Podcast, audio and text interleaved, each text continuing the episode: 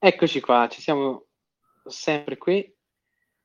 Questa sera, Thomas, buonasera a te, caro. Buonasera.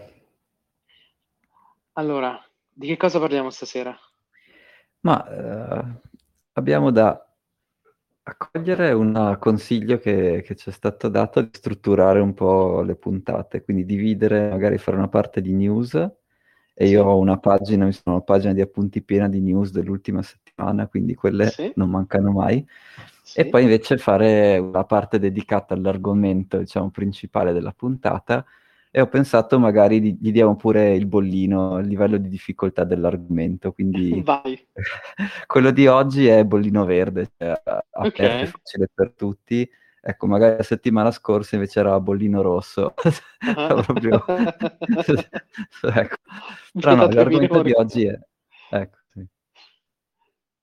Oggi insomma, è interessante perché, esatto, ci dicevi, facciamo una guida passo passo per...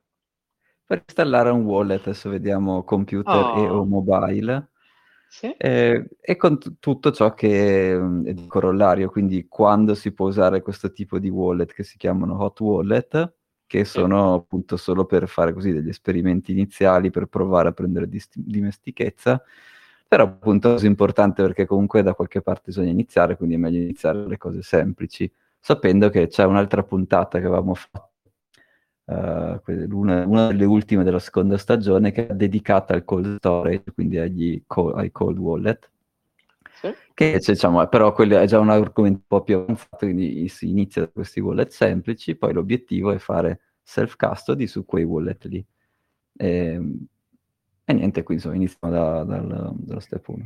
Tu cosa dici? Facciamo prima l'argomento principale o prima le news? Vogliamo partire con le news, dai. Partiamo con le news, cioè abbiamo un sacco di cose interessanti che sono successe. Allora io ne ho raggruppate, allora, un paio di macroeconomia generale, poi ne ho un paio legate a Bitcoin e un paio legate a Ethereum. E vabbè, Ethereum ti devo neanche dire che sono due bug. Come mai avevo il sentore che fosse così? Vabbè. Quindi magari iniziamo da quelli che sono abbastanza semplici.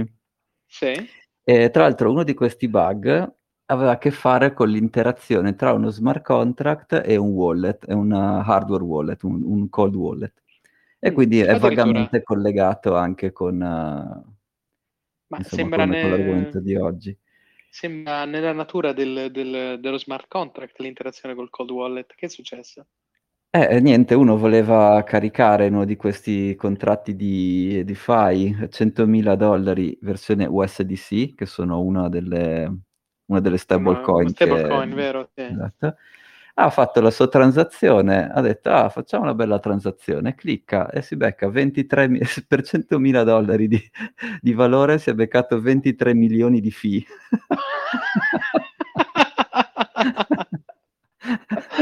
Straordinario.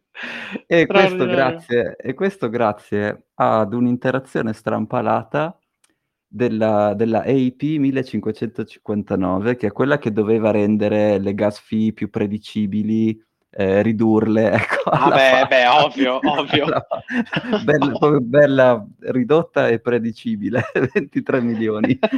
E si sono scusati dicendo che comunque sono pochi wallet che possono pagare quella fee, quindi di solito usciva l'errore. Grazie. Cioè, vabbè. Fantastico. Poi alla fine in realtà ci regala tante gioie Ethereum. Sì, no, mamma mia.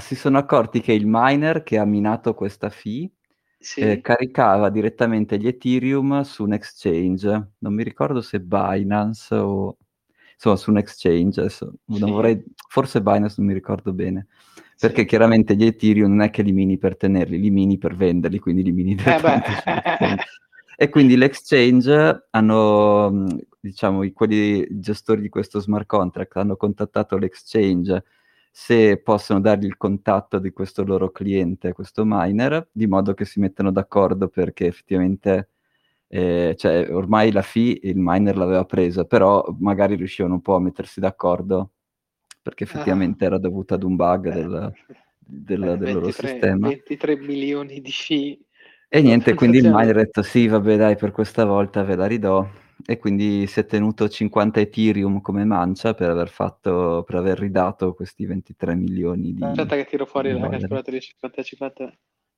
A quanto stai Ethereum? A 3,5? 150.000, sì. Sì, una roba così. E vabbè, quindi insomma Ethereum ha dimostrato ancora una volta che, cioè, comunque è un sistema molto complicato, ci sono bug nascosti da tutte le parti, anche nelle cose che magari tu non ci pensi, tipo le fee di transazione, sì, non si vedevano in maniera chiara, c'era un po' su Trezor quando lui doveva approvare questa transazione, non si vedeva chiaramente quant'era la fee. Questo fantastico EIP 1559 per rendere le fee prevedibili, in realtà l'ha sparata a 23 milioni, così era prevedibilissima, e insomma è comunque un sistema complicato e vabbè, vediamo che fine farà.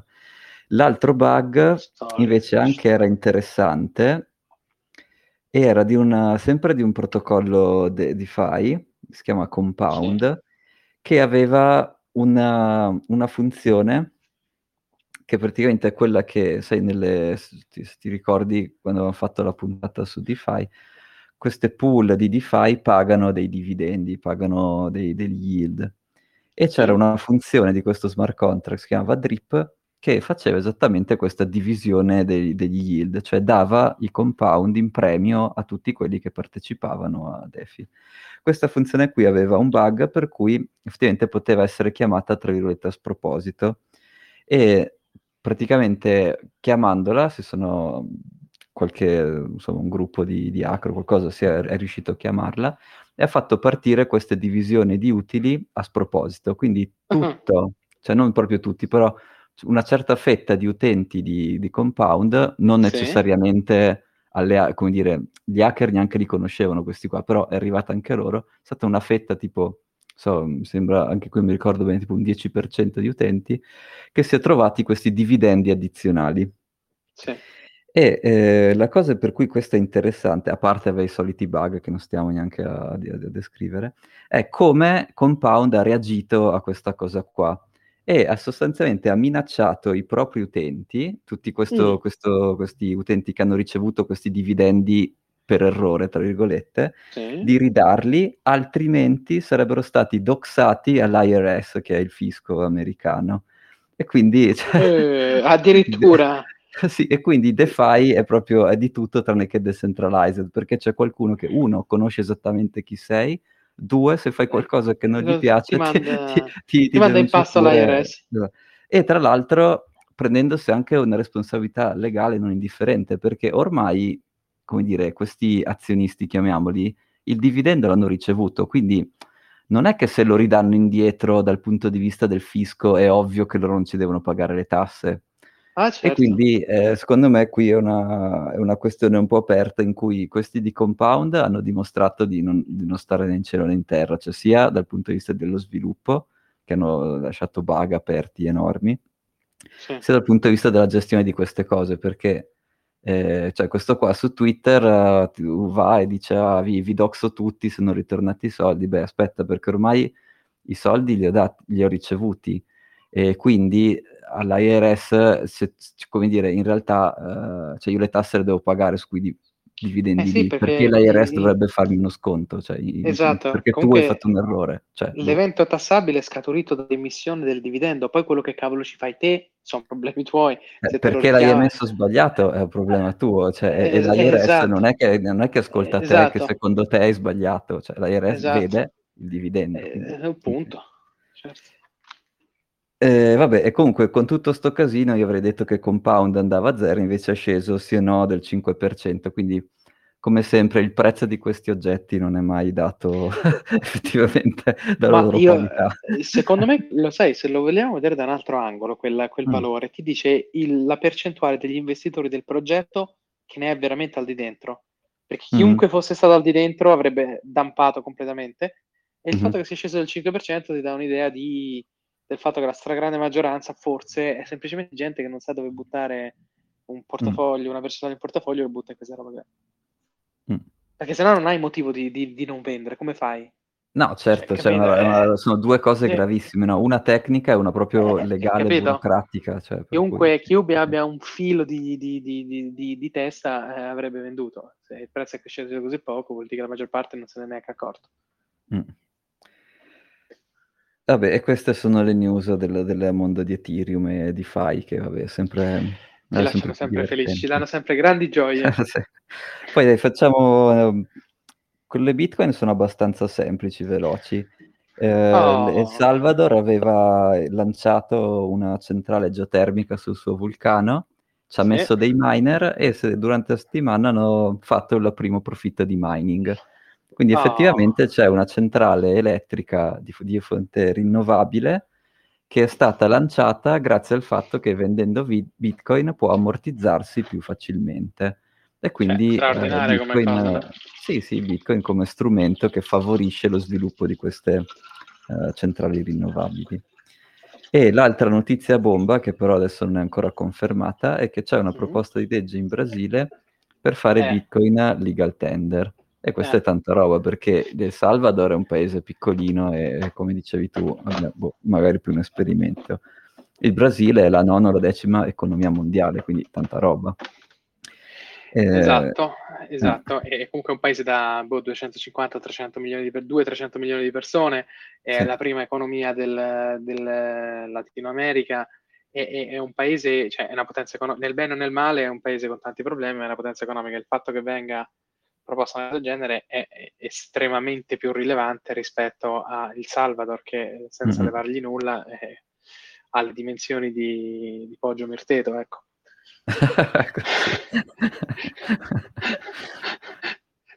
Senza offesa, abitanti e ascoltatori di Poggio Mirteto. No, infatti, anzi. Nulla toglie la bellezza del luogo.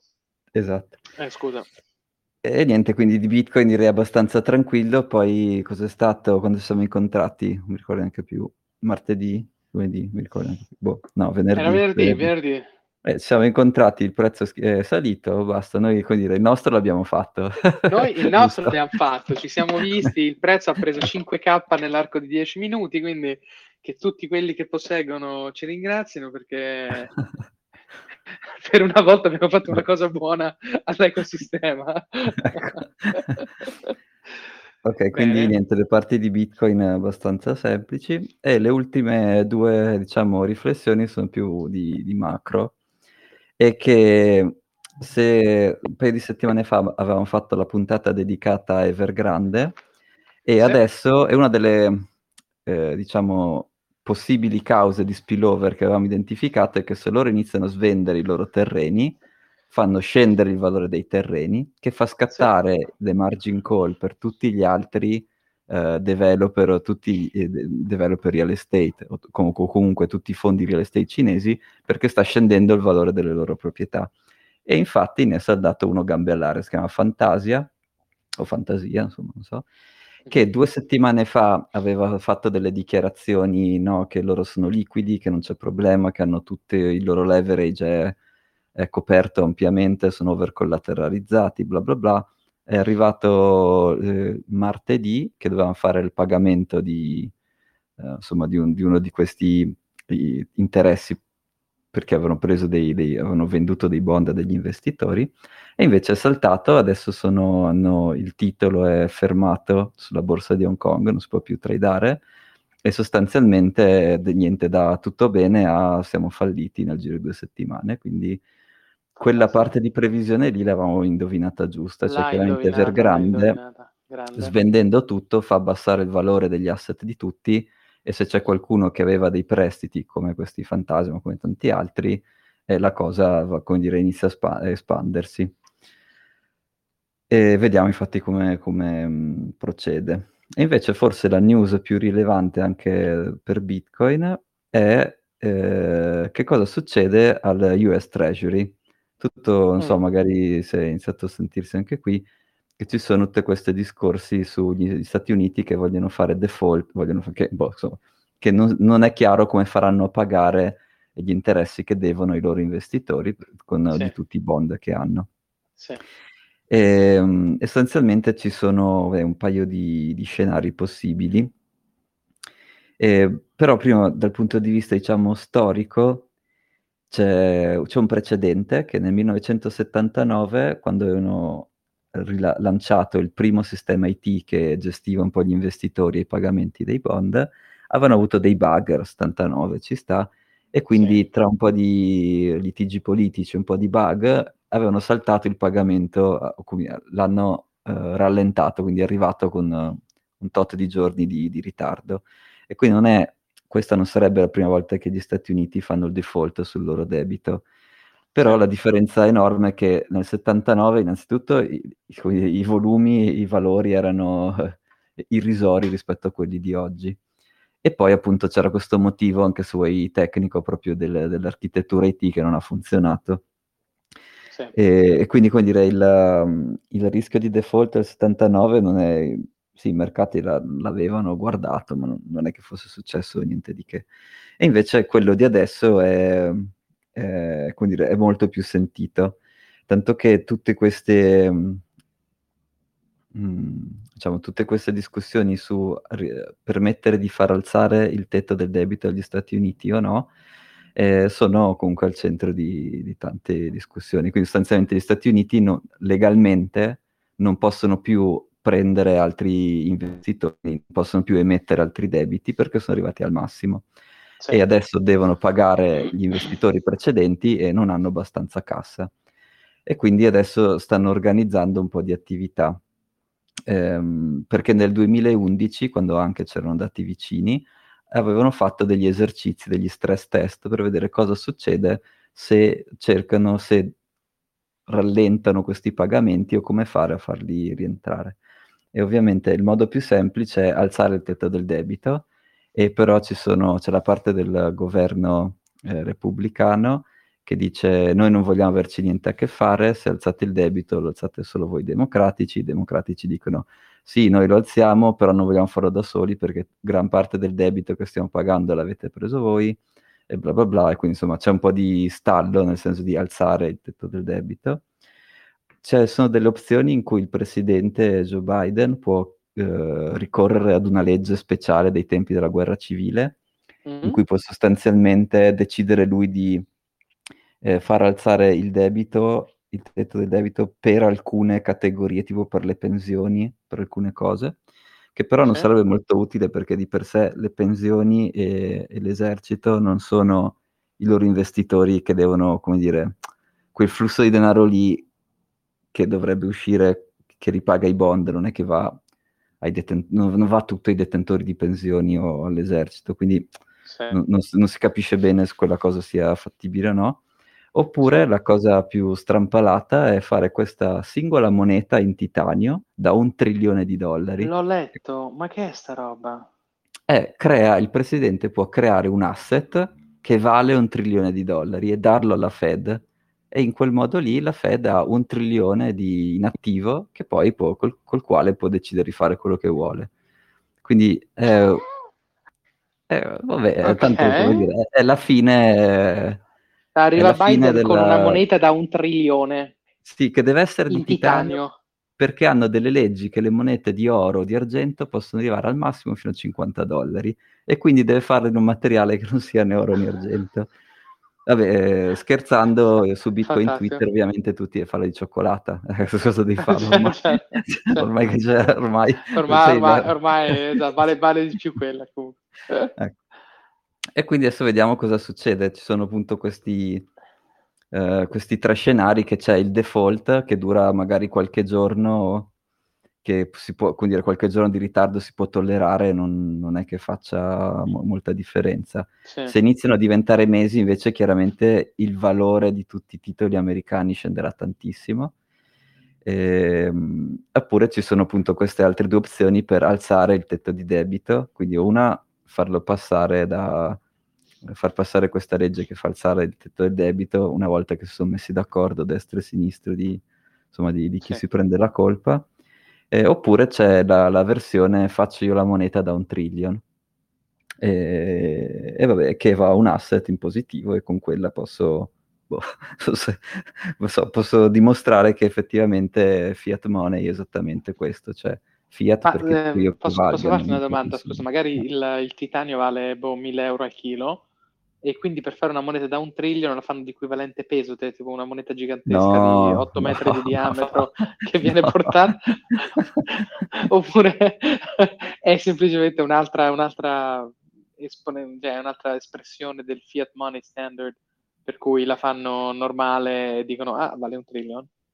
No, sicuramente la fanno sotto, cioè simbolica, tanto per... Okay, e sarebbe comunque un avvenimento storico, perché è la prima volta che il governo autorizza delle spese senza conseguenze. Quindi fino ad oggi hanno preso dei debiti, no? Quindi c'è il governo americano che chiede dei prestiti dagli investitori, fa i bond, e quindi, come dire, fin tanto che questa moneta da 1 trilione non la fanno, possono continuare a dire che il sistema fiat del dollaro ha alle spalle l'efficienza e l'affidabilità del governo americano che ripaga i suoi debiti. Se invece fanno questa moneta è finita, cioè questa cosa qui non c'è più, alle spalle la moneta da 1 trilione in titanio. Sì, ma che è fatta da niente, quindi sembra una cosa fattoziana. Sì, esatto. Oddio. Fantastico.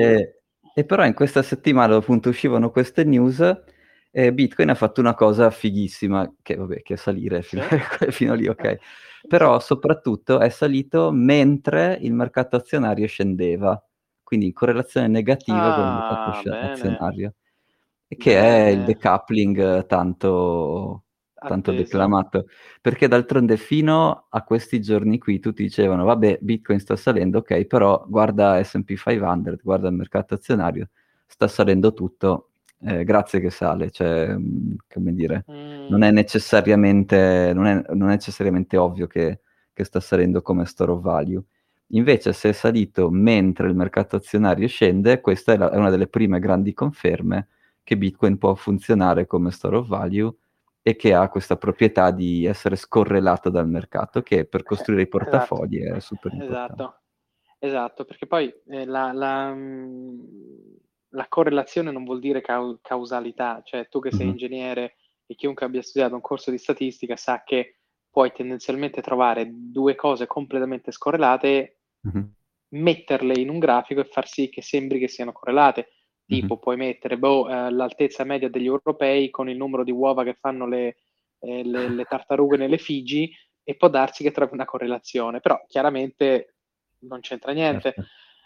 E quindi questa roba è molto dibattuta, la correlazione tra tutto il mondo cripto e poi quello che è S&P, non lo so, quindi secondo me non sono così correlati come la gente crede, e questo mi fa piacere, appunto, che ci sia stata questa scorrelazione, questo decoupling con l'S&P. E ci sono un paio di trader di quelli, insomma, di spessore, di quelli amici tuoi. Sì, no, che fanno istituzionale, che hanno detto guarda, di Bitcoin puoi pensare il bene e il male indifferente, però questa settimana ha fatto quello che doveva fare, quindi grossa conferma. Poi vediamo a livello di prezzo, non so cosa voglia dire, perché se iniziano a giocarci loro vabbè. Però. Okay. Però comunque grossa conferma, poi insomma vediamo cosa ci combinano. Sì. Niente, dai, di news io mi ero segnato questo. Okay. Tu sai qualcos'altro? Allora, io di news innanzitutto dobbiamo fare una pausa e fare degli auguri al nostro amico trader Gabriele, che è spessissimo qui con noi, che oggi fa il compleanno. Gli auguri Gabriele, gli avevo detto che gliel'avremmo fatti in diretta, quindi eccoci qua. Okay. Tanti auguri Gabriele, divertiti. E sì, allora news, siamo in questo scenario, Bitcoin a 54-55k, market cap di 1 trillion, ascending wedges che si creano come fossero fiori, e noi siamo qui a sentire i tweet di Jack. Allora, io avevo delle domande, cioè il fondatore di Twitter, Jack, come si chiama il cognome lì? Dorsey ha twittato, e te lo volevo chiedere, prima un 1T ha twittato, e poi sotto c'è scritto more importantly 1856.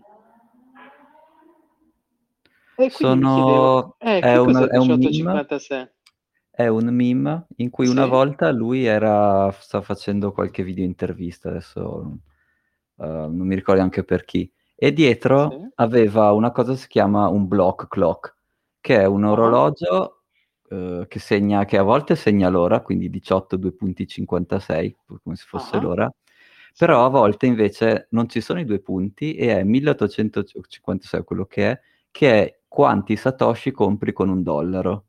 Che è una specie, presente il prezzo di Bitcoin, però satoshi che compri con $1. Ho capito, eccola là. Ecco, quindi c'era un tizio, è diventato un meme perché un tizio si è preso malissimo questo 18 o 19, quant'era il tempo, perché all'ora in cui questo live, era un live su YouTube, e a Mosca era più o meno quell'orario lì. E quindi questo qua era partito per la tangenziale su Twitter pensando che ecco Jack è a Mosca con un mega complotto, che cosa ci vuole dire, perché al tempo di Mosca e quindi niente, è uscito 18:56, fa parte di questo meme che sostanzialmente niente, c'è un disperato che non aveva letto bene che cos'è un block clock, non voleva credere tutti che gli dicevano ma guarda che è semplicemente il numero di satoshi che compri con $1. Un satoshi è 10⁻⁸ Bitcoin, è l'unità più piccola di Bitcoin, e infatti molti vogliono dire che sarebbe il caso di smetterla di prezzare tutto in Bitcoin, adesso che sta iniziando a costare tanto, ma fare tutti i prezzi in satoshi, quindi ad esempio invece che dire con 54.000 quello che è $, mi compro un Bitcoin, ma lasciare dollaro a satoshi. Esatto, fare dollaro a satoshi di modo che sia più semplice anche la gestione, anche perché soprattutto per alcuni alle prime armi, diciamo, se tu vai sull'exchange e vedi che con $1 con $10 ti compri un milione di milioni di Dogecoin, e invece vai e vedi che ti compri uno 0,0000001 Bitcoin, dici però che non vuol dire niente perché è solo un bias umano, no? Vedere 0,000 è solo un bias umano, non è che vuol dire niente, però alcuni insomma, suggeriscono di togliere anche questo problema del bias umano, prezzare tutto in satoshi di modo che vai sull'exchange e con $1 ti puoi comprare o 1000 Shiba Coin o 1800 satoshi, ci sono più o meno, sono lì, vabbè dai, compro, non mi faccio prendere male dallo 0,000. Certo, ma sarebbe male come cosa, eh?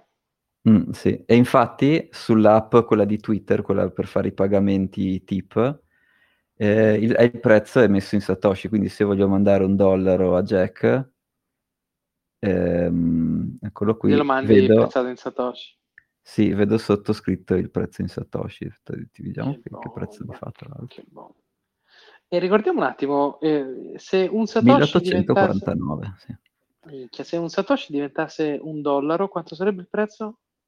1849 milioni? Volte quello che è adesso, no? Non lo so, molto di più. 1849 è un 1800 per però vabbè, aspettate, dai, stasera sono... Bitcoin Cabana, facciamo i conti, aspetta, 55.000 per 1849, 100 milioni milioni a coin. Questo mi sembra un po' troppo, 100 milioni a coin, no, mi sembra un po' troppo, dai. 100 milioni a coin, amico mio. Beh, vuol dire che il dollaro non vale più niente, vuol dire che hanno fatto una moneta di titanio da un trillion, poi ne hanno fatto un'altra e non vale più niente. Quindi, nonno Joe si presenta alla Fed con la monetina, vatteci a comprare gelato, tipo. Fantastico.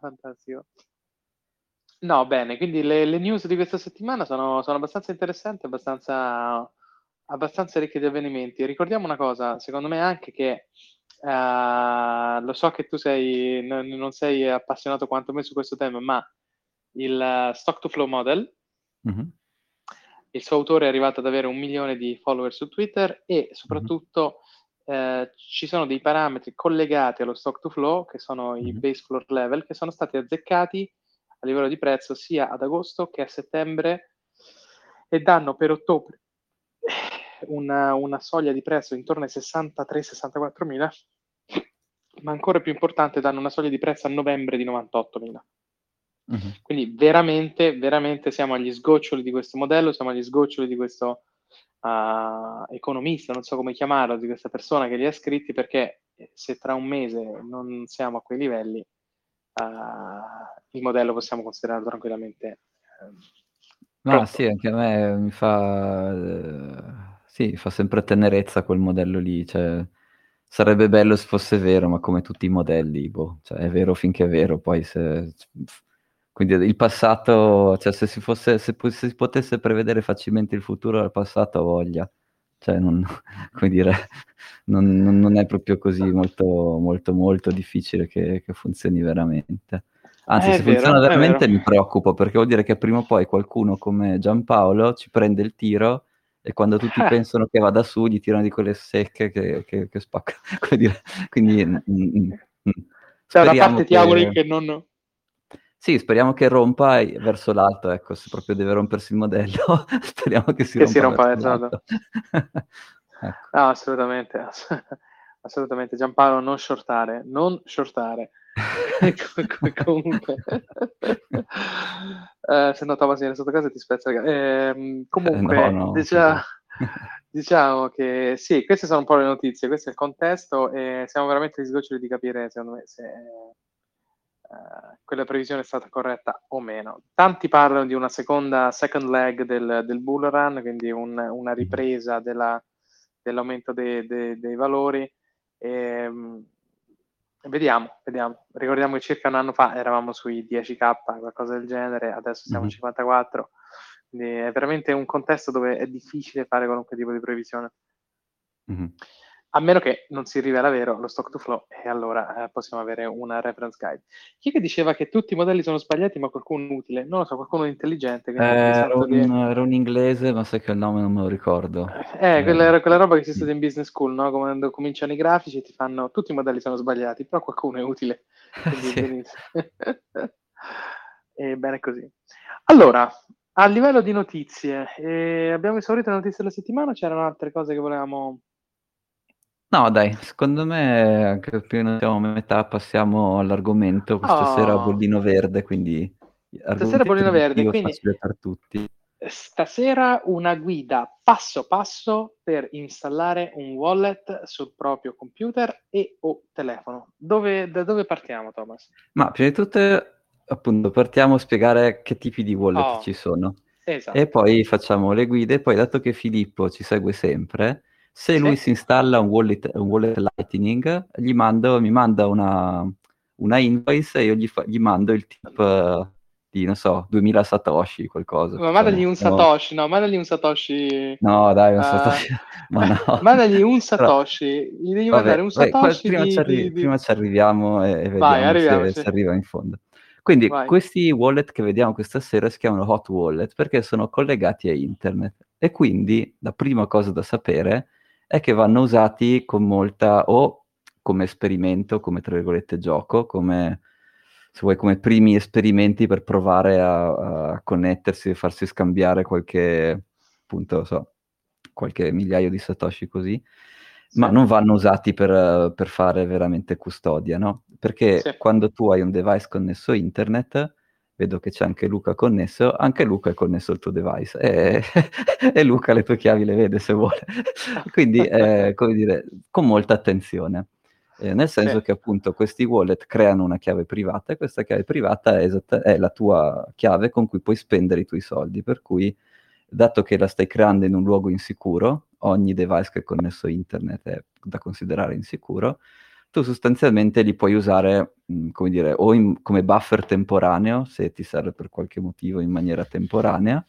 oppure per valori molto piccoli. Una regola, diciamo, ad occhio per capire quanto si può lasciare su un computer o su un telefono è se il telefono vale 200 euro di Bitcoin, puoi averci su, che ne so, 100 euro più o meno. Se inizi a averci su 2000 euro di Bitcoin su un telefono a 200 euro, come dire, inizia già a non andare, cioè c'è qualcosa di strano. Certo. Anche perché, di nuovo, sempre bisogna pensare a tutti i casi, dato che questi sono bearer instrument, quindi se tu li hai le chiavi, sono, come dire, chi ha le chiavi li spende, ce li hai tu addosso, no? È come se tu girassi con i contanti. e quindi devi un po' pensare, vuoi veramente andare sempre in giro con 2000 euro di contanti addosso? Molto probabilmente no, cioè magari in alcuni posti sì, ma in generale meglio di no. E quindi insomma questa è la prima distinzione da fare. La seconda distinzione da fare è che questi wallet, soprattutto quelli mobile, non hanno al loro interno di solito un nodo. Poi magari se Luca ha voglia e tempo rimane fino alla fine, poi ci spiega che possibilità ci sono. E non avere un nodo vuol dire che tu hai sì le tue chiavi private, ma i dati che vedi, quindi se una transazione è stata fatta o no, se ti hanno pagato o no, tutta quella cosa lì, se il tuo pagamento quante conferme ha, tutta questa cosa qui è sempre, ti stai fidando di qualcuno che ti dà queste informazioni, perché se tu non hai il tuo nodo tu non puoi validare tutta la storia della blockchain. E però chiaramente tenere un nodo acceso vuol dire che devi scaricare, cosa sono 200 giga di blockchain, se Bitcoin, se Ethereum, auguri, non riuscirei mai a scaricarla. Poi ci sono delle tecniche con cui si dice puoi prunare la blockchain, quindi ti occupa meno spazio, però comunque prima devi scaricartela. E quindi insomma avere un nodo intero è, se vuoi, non è più bollino verde prima serata, inizia a essere bollino arancione seconda serata. E quindi insomma, per oggi invece facciamo le cose più semplici, quindi partiamo da un wallet che non ha un nodo, quindi comunque di cui ci possiamo fidare fino a un certo punto, e che è un hot wallet, cioè qualcosa che è collegato a internet. E il primo esempio che seguirei, che è stato un po' il master di tanti di tanti wallet, è un wallet che non è famosissimo, però secondo me tra questi hot wallet uno di quelli ancora fatto meglio, si chiama Electrum, e questo è un wallet per desktop, quindi per computer. E poi ne facciamo anche uno per telefono, così poi Filippo mi manda l'invoice, perché Lightning funziona che ti mandi le invoice e tu le paghi, come se fosse un registro cassa più uguale. Però insomma iniziamo da questo Electrum che invece è per desktop. E Electrum non ha il nodo e quando tu lo installi, quindi è molto veloce da installare, nel senso che scarichi, saranno 20-30 mega, e quindi clicchi e parte. Prima di farlo partire dovresti controllare che il software che hai scaricato ha una firma che combacia con la firma degli sviluppatori veri. Questa cosa qui ovviamente è tanto più importante quanti più soldi ci metterai sopra questo wallet. Però dato che abbiamo detto che questo è un hot wallet e che lo usiamo per gli spiccioli, questa parte qui la salterei dalla guida perché non è neanche così facile. Quindi passeremo direttamente al bollino rosso. Quindi dovresti verificare che il software che scarichi è esattamente quello fatto dagli sviluppatori di Electrum. Quello che puoi fare, a livello semplice, quando vai sul sito di Electrum, controlli di essere effettivamente sul sito di Electrum e non su qualche altro sito. Allora guarda, io ci sto andando, passo passo. Electrum. Ho acceso il computer. Sì. Cioè electrum.org. .org. Allora, il sito sembra quello. Download. Allora, siamo su electrum.org. Sì. Questo è un wallet open source, no? Poi vi spiego un po' come funziona, uno dei più vecchi e dei più rispettati, e quindi comunque partiamo dalle cose. Lo facciamo su questo l'esperimento o pensavi un altro, volevi solo spiegarlo questo? Questo magari lo spieghiamo, poi l'esperimento, se tu vuoi scaricartelo male non fa, no, però su mobile ce ne sono di molto più user friendly, questo è, come dire, ti fa tanti passaggi che se uno li guarda, quando li guarda capisce cosa stanno facendo. E la prima cosa che ti chiede quando lo installi è a che server connettersi. E questo è importante perché questi wallet che non hanno un nodo devono connettersi da qualche parte che ha un nodo, perché devono a un certo punto mandare le transazioni e prendere le transazioni del proprio wallet. E infatti Electrum ha un sistema open source, ha dei server che hanno dei nodi e che gestiscono le transazioni per gli altri. E questa cosa, come fa questa cosa ad essere sicura? È sicura perché le chiavi private del wallet le hai solo sulla tua macchina dove installi Electrum, quindi il server remoto a cui tu comunichi le cose, riceve solo i tuoi messaggi già firmati o ti manda dei messaggi, e in realtà la tua chiave non la vede mai, ed è per questo che può funzionare. E il fatto che sia molto chiaro che è così è un bene, perché poi vediamo un paio di wallet anche per mobile in cui non è chiarissimo come fanno, e infatti quella cosa lì a me non piace, cioè quando non è chiaro come fanno questi wallet a connettersi alla blockchain, ai nodi veri della blockchain, a me si alzano tutte le bandierine rosse. E invece in Electrum te lo spiegano. Esatto, lì ci può essere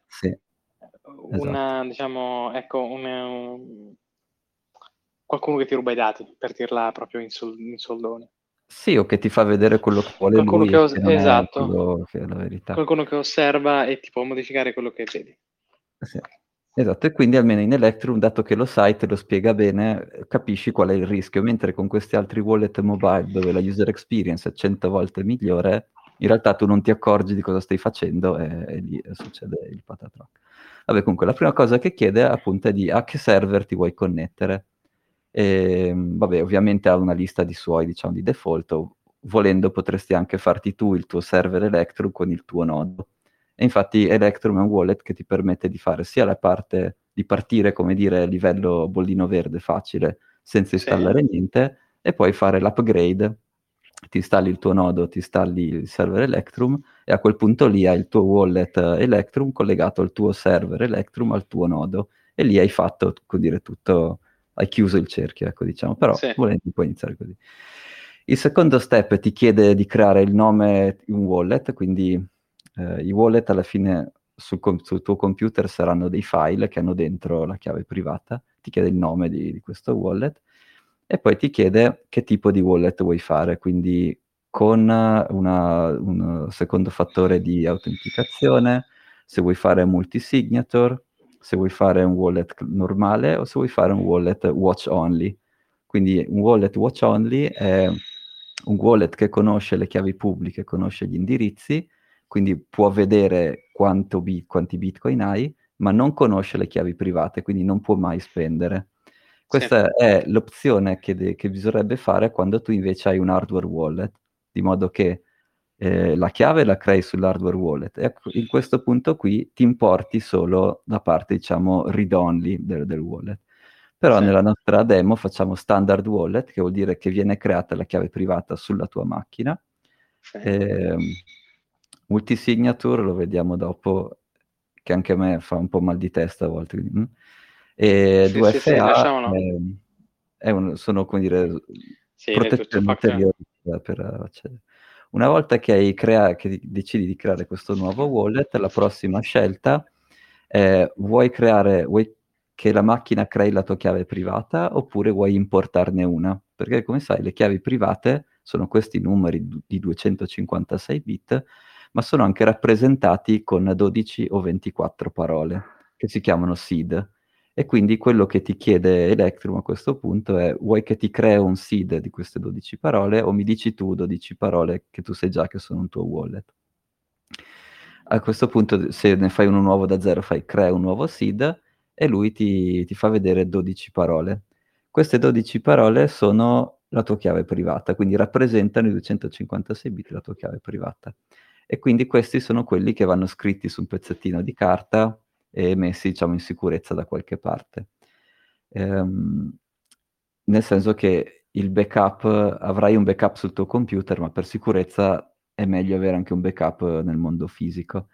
Ho detto pezzettino di carta perché, di nuovo, questo è un wallet che avrà pochi fondi e anche se si perdono, pace, non succede niente.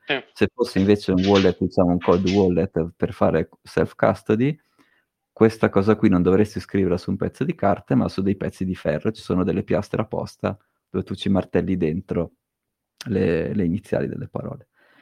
Comunque, una volta che ti dice queste 12 parole, ti chiede anche una password, e questa password è importante perché il file che viene creato, il file del wallet con dentro la chiave privata, viene creato criptato, e questo è il tuo livello di protezione. Quindi se anche qualcuno si connette al tuo computer o riesce ad accedere fisicamente al tuo computer, lui può copiarsi questo file, ma non può aprirlo se non conosce la tua password. Quindi questo è un livello di sicurezza obbligatorio, insomma, diciamo che tutti i wallet devono avere. Se c'è un wallet che non ti chiede una password addizionale o non ti chiede un PIN, non ti chiede niente, anche questa è una mega bandierina rossa, perché è stranissimo. Deve assolutamente chiederti una seconda password. E niente, a questo punto il wallet è fatto, quindi se, cliccando ok, niente, vedi una schermata dove ci sono tutte le tue transazioni, che sarà vuota se è un wallet nuovo, e poi puoi fare invia, puoi fare ricevi o puoi fare backup. Quindi backup ti crea sostanzialmente una copia di questo file criptato. Sì. Ci sono diversi formati di backup, adesso non mi addentrerei in questa cosa qui. Sì. E quindi se vuoi, ad esempio, hai creato questo wallet Electrum e vuoi metterci su lo 0,0, anzi 1856 satoshi che hai comprato ad $1, fai ricevi, quando clicchi su un wallet, clicchi ricevi, lui parte dalla chiave privata, genera la chiave pubblica e poi genera uno dei 65.000 indirizzi che può fare una chiave pubblica e ti dà un indirizzo. Electrum adesso sceglie di default gli indirizzi più nuovi di Bitcoin. Sai che Bitcoin ha tanti tipi di indirizzi diversi. Quelli che usa nuovi sembra che si chiama BIP 84, sono molto sicuro, mi pare, e sono comunque quelli che usano Segwit e che sostanzialmente sono quelli che ti permettono di avere delle fee anche un po' minori, mentre gli indirizzi vecchi erano degli indirizzi che erano semplicemente quelli vecchissimi erano l'hash della tua chiave pubblica, quindi erano proprio vecchissimi.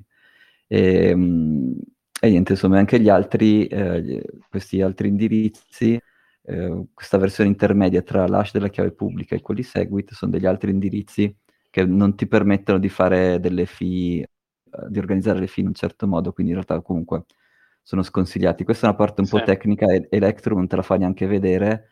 Alcuni wallet su mobile ti fanno vedere che tipo di indirizzo vuoi creare. E questa cosa a volte è importante, perché ci sono alcuni servizi tipo Bitwage, che è una roba che paga gli stipendi in Bitcoin, o alcuni exchange che hanno l'architettura ancora vecchia, ormai sono rarissimi però. E quindi se tu gli metti un indirizzo nuovo, loro ti dicono non ti possiamo pagare, devi crearti un indirizzo legacy. E quindi se mai per qualche motivo i servizi sono di questi indirizzi legacy, a un certo punto nella creazione del wallet bisogna fare opzioni avanzate, e a quel punto lì ti fa scegliere che tipo di wallet vuoi creare, e devi scegliere quello legacy. Però di base adesso li usano sempre di meno, perché puntano le fee più alte, quindi non hanno proprio senso, non ha senso usarli. E l'installazione di un wallet su computer è a questo livello qui è facilissimo, no? Ti scarichi il software, devi controllare di essere sul sito giusto. Questi software sono già esatto, cioè, ricordiamo quanti scam sono successi di gente che scarica wallet non veri e mandano i propri fondi è una cosa comunissima, quindi veramente molta attenzione su quello. Oppure gli altri hack più belli sono quando tu fai copia e incolla, invece che incollare il tuo indirizzo ti incollo il mio. Quello non c'entra molto con il wallet di per sé, lì è il tuo computer che è compromesso, no? Quindi ogni cosa che è connessa a internet, mi raccomando, pochi fondi, poca roba, so per fare un esperimento. E comunque l'altro wallet famoso di Bitcoin è Bitcoin Core, che ovviamente è quello, diciamo, della casa madre, tra virgolette. E Bitcoin Core però è un full node, quindi ha il nodo dentro. Non puoi scaricarti solo 20-30 megabyte, che per l'interfaccia grafica e quelle 2-3 regole che ha Electrum. Se ti scarichi Bitcoin Core e lo vuoi usare, lui inizia a scaricarsi tutta la blockchain, quindi quello, c'è solo lo step avanzato lì, diciamo. Mentre con Electrum appunto ti puoi anche accontentare di questo step super easy, ti scarichi questi 30 mega, sei a posto. E passando su mobile ovviamente diventa ancora più semplice scaricare wallet. E quelli Ecco, su mobile è sicuramente interessante avere un wallet che sia abilitato per Lightning. Lightning è quel circuito di pagamento, quello che usiamo adesso se qualcuno mi manda una invoice. Ce ne sono, diciamo, due che ho provato abbastanza. Sì, da Twitter, dici? O semplicemente da Lightning? No. Da Lightning mi copiate... Da Twitter non si può fare, vero? No, in Italia non ancora si può fare. Però alla fine questi wallet hanno una funzione... Ti volevo mandare una tip di un Satoshi alla fine di ogni episodio via Lightning su Twitter, ma non posso. Allora, bene, dunque, questi wallet hanno sempre la funzione ricevi crea un QR code o una stringa. Se me la copiate dentro il canale di Bitcoin Cabana, io poi quella la clicco, insomma. Vabbè, e quindi i wallet che vi consiglierei sono o Blue Wallet o Muun, scusa, M-U-U-N. E questi sono dei wallet che fanno sia Lightning che Bitcoin. Io adesso su Blue Wallet... Aspetta. Quale scarico? Sto con il telefono in mano. Allora, Muun è un po' più fancy e fa delle robe, ti permette anche di fare dei backup grazie a loro, che infatti a me non piace. E invece Blue Wallet è classico, cioè ti crea le tue chiavi sul tuo device e sono wallet a chiave singola. Mentre Muun è un po' più fancy, fa queste cose con dei 2 di 2 in cui anche loro hanno una chiave, quindi ti può aiutare a recuperare le tue password. Però sinceramente per questo valore di denari che teniamo su questi wallet qua, sinceramente... Sì, per gioco, per mandarci €1. Quindi, €1 per uno. Comunque, insomma, o Blue Wallet o questo Muun, M-U-N, oppure Blue Wallet. Sì. E anche qui, quando li scaricate... Avevo visto una volta pubblicizzato un wallet che si chiama Green di Blockstream. Ah, quello te lo spiega Luca, che è mega esperto, nonché primo programmatore, sviluppatore, responsabile di tutto di Green. Sì? Però non se ha Lightning, anzi se Luca ha voglia se c'ha Lightning facciamo Green, dai, uguale, però non so se No, era per curiosità, perché l'avevo visto, qualcuno ne parlava molto bene su Twitter, certo, ma è una figata, funziona benissimo, però per fare un pagamento Lightning non so. Sei ancora muto, Luca? Non ti sentiamo? Forse devi cliccare il microfono. No, ok, mi sentite adesso? Eccolo. Ciao Luca. Ciao, scusa l'ignoranza di Telegram. No, non c'è Lightning, quindi niente. Quindi no, Green, no, ottimo wallet, anzi consigliato, però per fare questi esperimenti con Lightning no, non ancora. No, non addirittura ne parlava il grande Plan B di Green, quindi ero incuriosito. Complimenti. Diciamo che il target attualmente di quello di Green è comunque stare on-chain, quindi... Penso che si continuerà a fare magari delle derivazioni un po' differenti, oppure dei wallet 2 di 3. Uh-huh. Oppure un'altra cosa che sta andando molto, essendo comunque un wallet per liquid, in futuro si vede di fare gli atomic swap. Ah, certo, sì. Quella è una puntata interessante, secondo me dobbiamo organizzarla.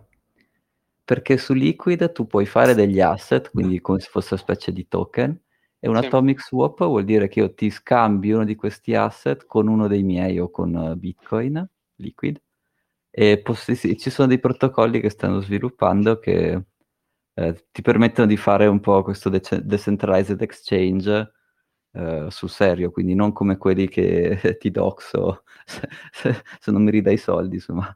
Bello, ti denuncio l'IRS. Esatto, però dai, va bene, quindi avete installato Blue Wallet. Abbiamo tutti Blue Wallet o Muun, controllando 2 volte che sia quello ufficiale. Blue Aggiungi wallet. Un wallet, add a wallet now. Esatto, e ti chiede che tipo di wallet, no? Se lo vuoi Bitcoin o Lightning. Ok. Ci metto Lightning? Sì, metti uno Lightning.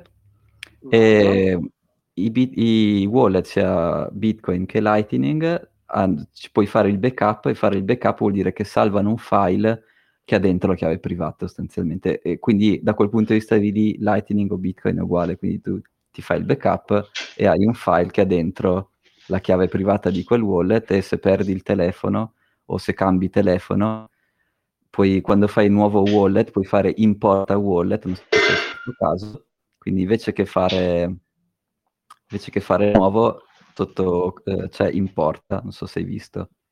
Aspetta, Cioè se fai crei un nuovo wallet, puoi fare crea oppure importa. Allora, io sono cliccato su Lightning, gli ho dato un nome, ho scritto Mance per Thomas, e poi c'è scritto Connect your LND Hub. Ah, Import Wallet c'è anche, sì. O Create, quindi vado su Create. Sì. Vabbè, qui ne creerà un altro. Non so, eccolo qua, il QR code. Ok, quindi se tu sei dentro blu, adesso dovresti... Mi è comparso un fantastico QR code. No, quello non lo so. Se tu clicchi sul... ma ha creato un QR code. Your wallet has been created. Please save this wallet backup. It allows you to restore the wallet in case of loss. Esatto, quella è la tua chiave privata. Quindi quello salvalo, non mandarlo nella chat. No. Vabbè che è vuoto. Se lo lasci vuoto puoi anche mandarlo. Ok. No. Allora, io adesso ho un wallet che si chiama Mance per Thomas, 0 sats. Se tu ci clicchi sopra, dovresti vedere la storia delle transazioni vuota. È vero, vuota. E poi puoi fare ricevi o invia. Se clicchi ricevi... Vai, faccio ricevi, wallet... Fai 100, scrivi 100. Ah, non so se dai, puoi... mi mandi 100 sats. Sì, e poi fai crea invoice. Receive 100 sats, create invoice. Would you like to receive notification when you get income payment? Yes. Let's send notification, allow. Minchia, no, cioè, questo è fantastico. Adesso mi devi mettere quel porco D dentro la chat di Bitcoin Cabana. Allora, aspetta, faccio share. Fai share, sì, esatto. Entriamo, ragazzi, stiamo scrivendo una pagina importante del Bitcoin Cabana in diretta. In diretta. E sai questi 100... Allora, Bitcoin Cabana, eccolo qua. Tac. Minchia. Non il QR code, sei passato subito alla parte... Va bene. Me l'ha dato come opzione. Me l'ha dato come opzione, dato... Io adesso ho fatto copia di questo messaggio qui e sono entrato dentro il mio wallet, e qui mi dice, appena entrando mi dice, ho scoperto che nella tua clipboard, quindi nel tuo buffer di memoria dove fai copia e incolla, c'è dentro una ricevuta di Lightning, la vuoi usare? Gli dico sì. Vuoi pagare 100 satoshi a questo indirizzo qui? Paga. Adesso fatto. Mamma mia, che straordinario. Sono arrivati. È arrivata la notifica che mi sono... E questo è Lightning. Lightning è immediato. Madonna, quindi se tu ad esempio hai un registro di cassa e vuoi accettare pagamenti in Bitcoin, ti monti questi cosi qui, perché poi chiaramente ti tiene tutta, ed è fatto proprio con un registro di cassa, perché infatti per ricevere il pagamento tu mi hai mandato una invoice, quindi mi hai mandato una ricevuta. E poi io te l'ho pagata, quindi è proprio esattamente come il registro di cassa, uguale. E anzi, se Filippo me ne manda una, facciamo anche lui. Facciamo un regalo anche a Filippo? Sì, 100.000 quello che è. È proprio così, tanto per aver provato, insomma.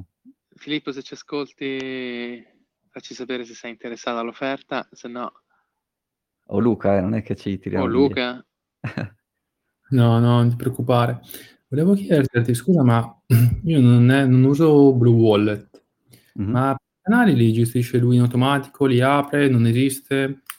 Sì, fa tutto lui in background, quindi comunque, come dire, di questo wallet qui sul mio telefono, l'unica cosa che ho è la chiave privata, ma praticamente il nodo e loro fanno tutto loro, quindi non... perché infatti non è che è il tempo di aprire un canale. No, no, no, sono tutti già canali già aperti e sono tutti account presso il loro nodo, esatto. Quindi magari no, potrebbero... Perdonami Luca, prego, prego. Quindi in realtà stai parassitando il loro nodo, poi loro avranno mandato che ti dicono te vieni tot. Sì, sì, esattamente. Che praticamente è una delle...